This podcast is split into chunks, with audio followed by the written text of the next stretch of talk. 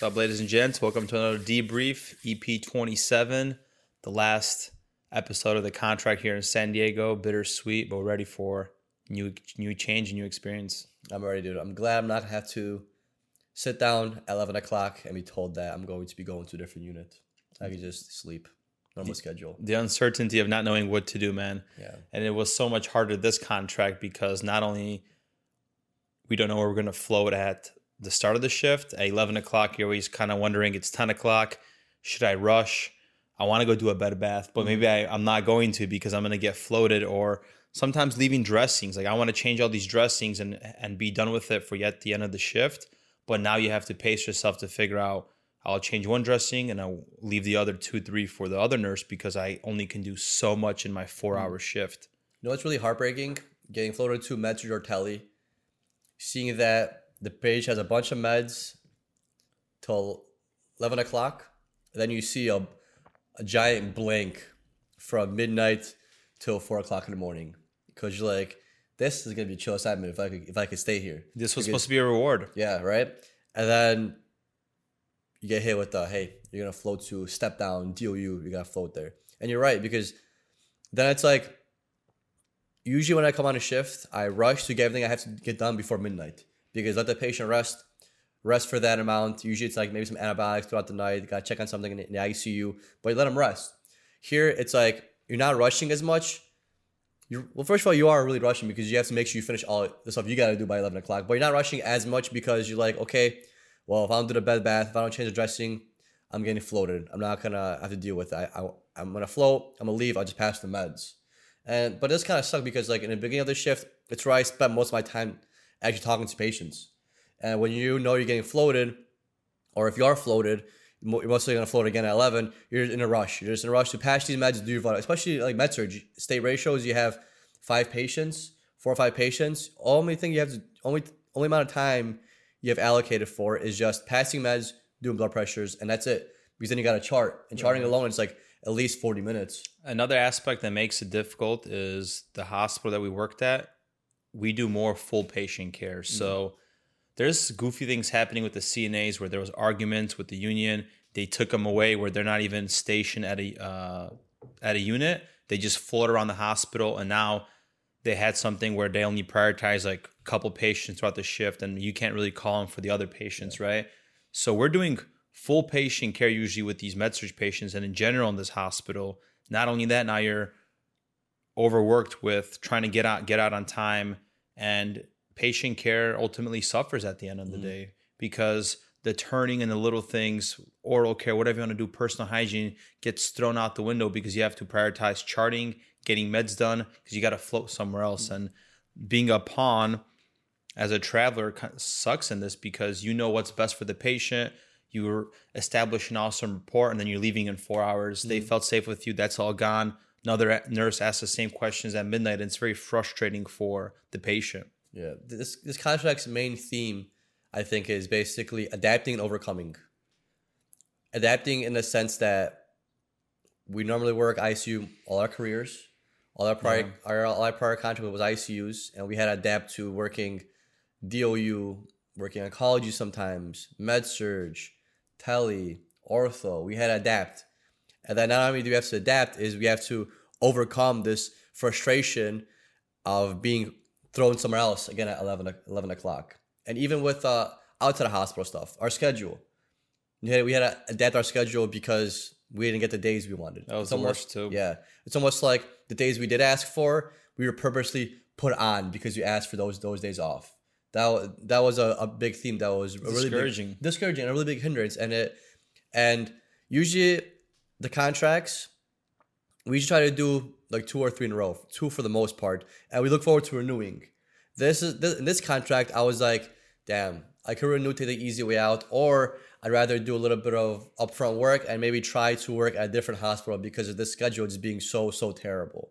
And usually we're we're okay with with renewing our contract for another 13 weeks because the scheduler has worked with us. We've always had a schedule that was basically the same.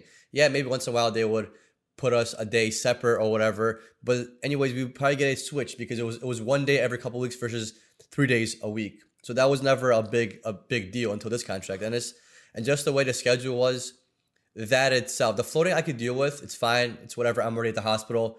Use me whichever way you want. Just don't, just don't try and screw me over.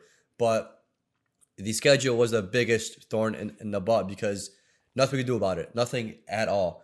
Uh, we we would try to call even when we had a fumigate our place, and we called two three weeks at a time and say, "Hey, we're gonna place fumigated. Can we please have these days off?" Nope. We call a few times, left a few voicemails, not even a callback, nothing, complete silence, and then we're just like, we, we literally gave up. It's just been such a such a nuisance, and it's not just us. It's a struggle with all the travelers that are working in this facility, and it's just an ongoing theme. And this is what they're gonna keep on doing because remember, we're there temporarily. Once Matt and I leave, or once the traveler leaves that's complaining, that complaint doesn't really get filled anymore. Or if it doesn't get filled, it's filled by somebody else that still has this threshold of tolerance that is able to deal with it for us to contract, and nothing ever gets done because we don't have a travel nursing union that stands up for us. And this theme, we could even apply it to nursing in general, where there's outcries and requests from people, nothing ever gets done, and the system kind of takes over, and mm. the business, the unit is run the same way. Just here, where we had a group chat, people were complaining. We were supposed to write a bunch of emails to the scheduler because he wasn't being fair. He wasn't treating other fair, travelers fair. Three months later, we're still in this group chat where because it's end of the contract, new travelers are coming in, same problem. And it's just discouraging because nothing is getting done. Nothing will be, just like you said, we're just travelers, temporary workers. But also, it, it flows over to the other aspects of healthcare. If you're trying to change it or improving your unit, you hear these outcries and nothing gets done. Mm. Yeah, it has to happen like on the clock. And only people that can really drive change is, is staff nurses. If you think about it, travel nurses, it's really hard for travel nurses to drive change because who's uh, who's going to take your side at least if you're a staff nurse and the whole unit is, is unhappy, the hospital has to has to work with you to solve that problem. As a travel nurse, no one has to work with you. Right, and that's that's funny that you mentioned that because when I listened to the tone of all the staff nurses when it comes to their schedule, they felt discouraged too. Like, oh, my schedule is gonna get messed up, and that's like a theme that's been happening there because they have the same scheduler that we had that doesn't care for us, and he doesn't care for them, and it's just a complaint, but there's no resolution resolution to it. Yeah, it's it's uh, definitely interesting how unit dynamics vary from hospital to hospital. Each each unit has its own struggles. If it's with management, if it's with staffing, if it's with scheduling, if it's with protocols, physicians, every unit has their own thing they have to kind of deal with, and it's some problems are universal. Like of course, staffing is universal, but some people deal better with with physicians and with um, and with um, like management. Like Texas wasn't too bad. Texas, our main issue with Texas was the urgency of of the way they did um, interventions. Yeah, That's our patient thing. care. And- yeah, but then you, you had an NP there at all times, right? Here you don't have an NP, and you and you do have also that lack of urgency sometimes. But the acuity is a lot less here than it was in Texas. I feel like. Oh yeah. You know, so that so it's like it's different. You go to different hospitals. You have this interesting nurse dynamic. Then you have this you know dynamic that you have to take consideration. Then you have this man management dynamics. Then you have this dynamics with nurse physician dynamics. Just so much dynamics go into play, and it's actually pretty cool because being a staff nurse, the only dynamics you see is the dynamics that you work in. But being a traveler, you can finally pick around of what dynamics are, are good in this unit versus what was good in the last hospital. And it's actually interesting to see how everything everything plays into patient care and just, right. just being a nurse. And you don't really see that until you move around from place to place because you only know what you see and what you work with. And then when you see a lot of stuff, work with a lot of different people in different different settings, in different states, different cities, you really see the different varieties of dynamic that there actually is and how you could change one to improve that in one way and then that trickles down to something else. It's really cool how this whole healthcare nursing dynamic works. Yeah. Yeah, very interesting. Yeah. And how and really how hard it is to drive change if you want to change anything because every unit we hear about nurses want to change this, but every unit we also hear nothing ever gets done. So it's just like crazy to, to think about that. And you look back at your home unit, you're like, there was never any change in our home unit. And then there's never any change on all these other units as well. So it's like, what's going on? There's always this talk about change, how about change, but I haven't seen any kind of change being driven these last three years. Maybe we're there for too short, that we can't see this follow through and change or what's actually happening? Is there actually any kind of change going on, or or what's right. actually going, on, or just a lot of talk? And we always talk about change starts from within. So what's happening with the very core staff mm-hmm. when it comes to the healthcare worker. What is a healthcare professional doing to facilitate this change? And if they're busy and overworked and they have no creative juices to drive change or drive to go talk to somebody or units or the UBG meetings, all that, then there's the big first problem. right? And there's not that value that comes with travel nurses because imagine no one has ever asked us, "Hey, how does our unit or our hospital compare to other places you've worked at?" No one has has ever asked us this. So imagine how how a big of an insight if you're a manager or if you're a nurse, charge or whatever, if you could kind of get this kind of started. Imagine how beneficial it would be for you and you, for your unit or for the manager to ask the travelers, "Hey, what do you think our strong points are of this unit? What did you like about our unit? What did you dislike about our unit? What do you think we can improve? Because if you're asking that to a travel nurse, we have a wide variety of experience working for other units, not just the staff nurses. You can ask the staff nurses the same questions, but you're not going to get as of a differentiating opinion as you are going to from travel nurses. Yeah. Because like going to that same point that if you've been a staff nurse only in this hospital for the last six years, this is all you know. You don't know how things are done somewhere else. You're only limited to the the um like the you could say echo chamber of what's around you, the problems. You only know the solutions that you have the ideas to versus like the solution that, that you've seen. Yeah, we definitely have a, a greater insight of what works, what doesn't work, what's beneficial, what's not beneficial than, than a staff nurse. Yeah, we are very valuable, especially if we can add those opinions and help drive change and help the units that we work on see different perspectives. And mm-hmm. I'll share something I shared the last day working in the ICU. So, fascinating shift. I ended up in three different units in 12 hours. I started on a med surg floor, had a few patients, typical med pass, whatever it is. Ended my shift at 11, got things done, nothing to write home about there. Mm. Went down to DOU step down unit, had two patients, was open for admission, and I ended up at let's just say 3 3 a.m. I admitted a rapid response patient. His, his fever was 105.5. He was neutropenic. He had acute myelocytic leukemia, and he was just very, very sick. His only complaint was jaw pain. So as soon as I hear jaw pain, fever, sepsis, I'm thinking like endocarditis or something. Hmm. But it's weird. His lactics were fine. It was only 1.3. Hmm. His his heart rate was in the 180s. We brought him down. He needed a cooling blanket. That's the reason. Main thing he came down. As soon as we broke the fever, he was 99.1 when he when I got got him. I'm like, oh, they need a cooling blanket, man. He's all fixed. Hmm. Thought it's gonna be easy shift, and then he started becoming hypotensive. They gave him some boluses upstairs, but he was in the 80s. Paged the doc, got a liter of LR, started it. Okay, it's gonna fix it, and then I kind of recycle. I just had a bad feeling about this guy. Kept recycling it, and it was in the 70s. I'm like, yeah, dude, I'm giving a bolus 999, and there's no improvement. It's dropping.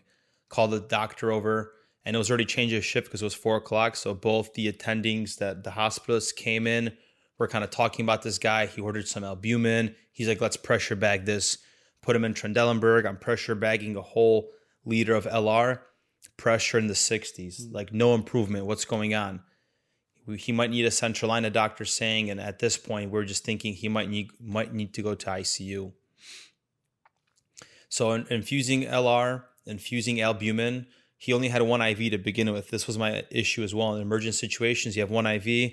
Luckily, um, the rapid nurse came in, started an IV on the other side, and the way his pressures were going, I'm like, let's just start uh, Neo. I run over to the ICU, grabbed the Neo, started him on the drip now because I'm in the ICU, so I could just take that patient.